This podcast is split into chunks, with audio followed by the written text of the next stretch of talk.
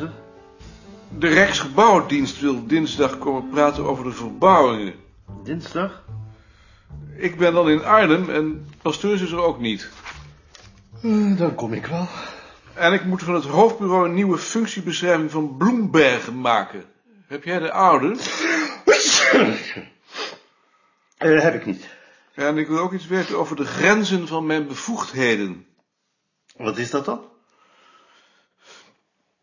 Rie Veld heeft een artikel geschreven dat zo slecht is dat ik de publicatie wil verbieden. Kan dat? Ik kan dat verbieden. Stuur dan maar naar mij toe.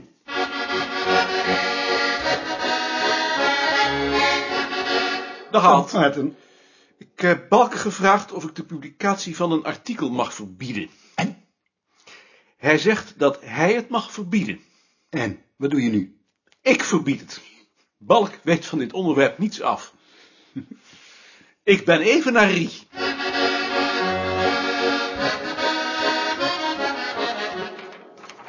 Ik heb hier mijn kritiek op je artikel. Het lijkt me het beste dat je die eerst maar eens leest en dat we er dan over praten. Die hoef ik niet te lezen. Roep de redactie maar bij elkaar. De redactie krijgt het stuk pas te lezen wanneer ik het heb goedgekeurd. Maarten, ik vind je kritiek heel interessant, Ik vind je kritiek heel interessant. maar ik vind mijn artikel goed. En zal het nu dus aan een ander tijdschrift aanbieden.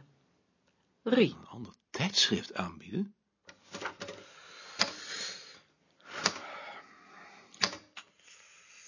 Rie.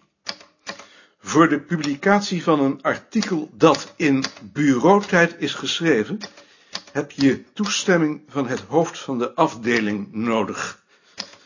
Dat geldt niet alleen voor de publicatie in het bulletin, maar ook voor die in een ander tijdschrift omdat ik je artikel in deze vorm schadelijk voor de identiteit van de afdeling vind, verbied ik je bij deze formeel om het aan wie ook ter publicatie aan te bieden.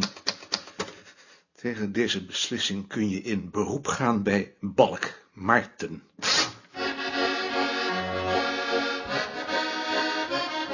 kunnen we niet beter ophouden met elkaar briefjes te schrijven? Goed, Zou je niet nog een keer met me willen praten? tuurlijk. Wanneer? Nu? Waar? Op mijn kamer maar. Mijn belangrijkste bezwaar is dat je opereert met het begrip volkslied zonder dat je duidelijk definieert wat je daaronder verstaat. Daardoor gooi je allerlei liederen op een hoop die niets met elkaar te maken hebben. Je hebt liedjes die voor het volk geschreven zijn, bijvoorbeeld om hun smaak te verbeteren of hun normen bij te brengen. Je hebt volksliedjes, waarin bewust een eenvoudige toon wordt aangeslagen. Je hebt liedjes die bij het volk populair zijn. En je hebt het volkslied dat de eenheid van de natie symboliseert. Die zou je om te beginnen uit elkaar moeten halen en afzonderlijk behandelen. Ik heb dat in mijn kritiek in details aangegeven. Bij die liedjes die voor het volk zijn geschreven, zou je in de eerste plaats moeten nagaan wie men op het oog heeft, wat precies de waarden zijn die men wil overdragen en of die in de loop van de tijd veranderen.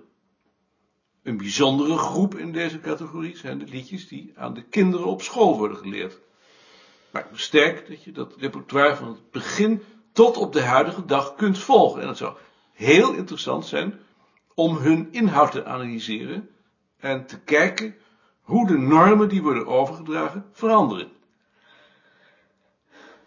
Bij de liedjes die populair zijn zou je moeten nagaan bij wie ze populair zijn en wat voor verschuivingen er in het repertoire zitten. Tot nu toe is er alleen gelet op hun herkomst en daar ben je min of meer het slachtoffer van geworden. Zo heeft Jaring het onderzoek ook altijd opgevat, maar het is veel interessanter om te kijken welke liedjes populair worden en welke verdwijnen. Je zou bijvoorbeeld kunnen nagaan hoe de populaire liedbundels in de loop van de tijd van inhoud veranderen en waarom, als gevolg van welke maatschappelijke veranderingen, maar ook wat de accenten zijn in de liedjes die Jaring verzameld heeft. Dat zijn drie typen onderzoek waar je zo mee zou kunnen beginnen. Het tweede bezwaar is dat er in je literatuurlijst van alles ontbreekt. Ik heb dat uh, hier aangegeven. Je hebt je te veel gehouden aan de oudere literatuur en dat heeft je aanpak beïnvloed. Om te passen in het onderzoek van de afdeling moet je nou juist dat perspectief veranderen. Dat betekent dat je er niet alleen moet uitgaan dat een begrip als volk niet bestaat tenzij het nauwkeurig gedefinieerd wordt, maar ook dat je oog moet hebben voor de veranderingen in de loop van de tijd in het repertoire en niet moet blijven stilstaan bij een rudimentenonderzoek. Het laatste is funest voor onze identiteit. Met die aanpak hebben we nou juist gebroken. Op dat punt mogen er geen tegenstrijdigheden zijn in wat op onze afdeling geproduceerd wordt. En als ik het nou onder pseudoniem uh, publiceer, dan heeft de afdeling er geen last van. Dacht je nou werkelijk dat iedereen niet meteen zou begrijpen dat jij dat bent? Dat, dat weet ik niet. Dat zouden we moeten afwachten. En hoe dacht je dat dan te verantwoorden tegenover de wetenschapscommissie? Je zult toch met een resultaat van je onderzoek moeten komen? Ach, dat interesseert me niet. Dat is jouw zaak. Ik heb Freke Mark achter me, dus uh, waarom zou ik dan vertrouwen hebben in het oordeel van de wetenschapscommissie? Die zijn niet intelligenter dan Freke Mark. Ik geef daarvoor geen toestemming. En ik heb uitgelegd waarom. Dan vraag ik toestemming aan Balk. Doe dat.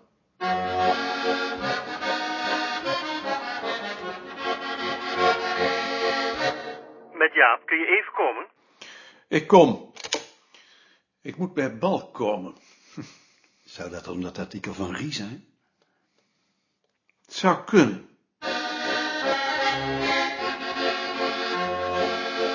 Waarom wil jij dat artikel van Veld niet publiceren? Omdat ik het niet goed vind. Dat zie ik niet in. Het, het heeft in ieder geval scriptieniveau. Mijn belangrijkste bezwaar is dat ze het begrip volkslied niet definieert. Waardoor ze verschillende categorieën liederen die niets met elkaar te maken Heeft hebben... ze geschreven? Dat heeft ze niet geschreven. Ik ken het artikel zo langzamerhand uit mijn hoofd. Door elkaar haalt dus. Bovendien heeft ze geen oog voor veranderingen en voor de maatschappelijke achtergrond daarvan. En tenslotte zijn er nog grote hiaten in haar literatuurkennis. Ik heb dat overigens allemaal opgeschreven en ook hoe het wel moet. Als het je interesseert, kan ik je dat laten lezen. Breng me dat dan maar. Rie zit nu bij Balk. Balk praat. Rie zegt niks.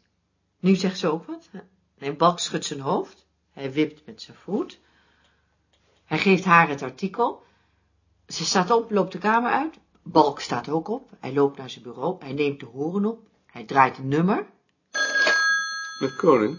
Kun je nog even komen? Sterkte.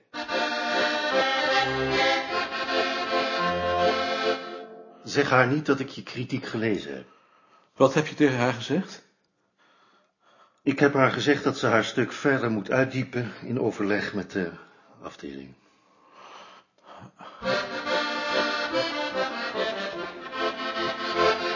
En? Ze heeft het advies om zich te voegen naar de afdeling. Ja, stel je voor. Wat ze nog gelijk had gekregen ook. En doet ze dat nu? Ik heb geen idee. Ik stel me er niet bij voor. Nou, ik zou haar laten barsten. Stel je voor. Die komt even hier om de boel een beetje te verpesten. Maar als je het mij vraagt, scheelt het verdomd weinig. Wat had je dan gedaan? Dan had ik mijn ontslag genomen. Ja, stel je voor, ze zadelen je op met de verantwoordelijkheid en als je die neemt, laten ze je vallen. Ik kan er echt razend om worden. Maarten, mag ik mijn artikel terug? Alsjeblieft. Die zal niet rusten voor ze je kapot heeft gemaakt. Dat moeten we maar proberen. En reken maar dat die twee klieren haar daarin zullen steunen. Het zijn geen van, het zijn geen van twee helden.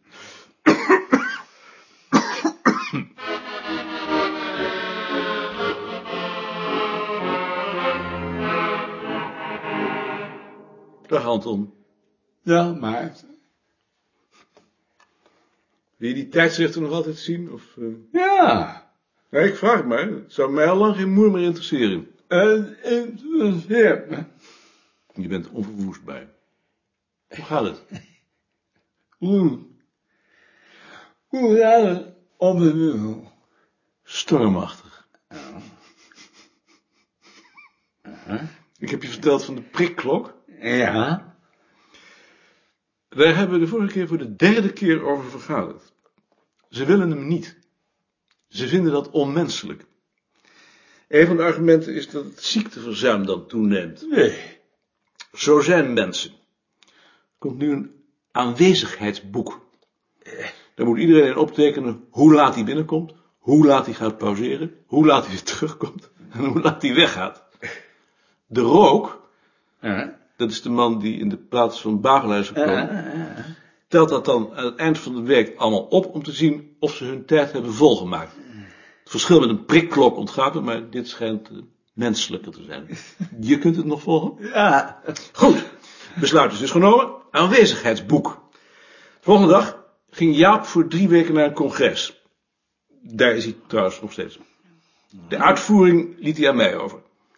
De tweede of de derde dag zie ik dat chef Lagerwij en elke laurier, die alfabetisch direct onder mij staan, als aankomsttijden 10 uur en 10 uur 30 en als vertrektijden 22 uur en 23 uur 30 hebben ingevuld.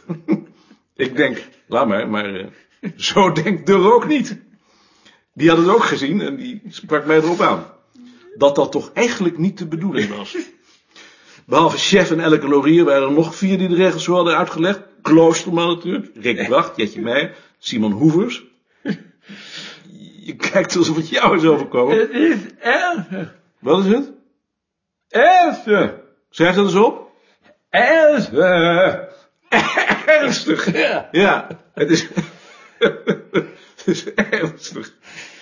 Ik maak dus een circulaire, waarin ik erop wijs dat ze mogen invullen wat ze willen, maar dat alleen de uren tussen 8 en 6 meetellen. De rest wordt gewoon geschrapt.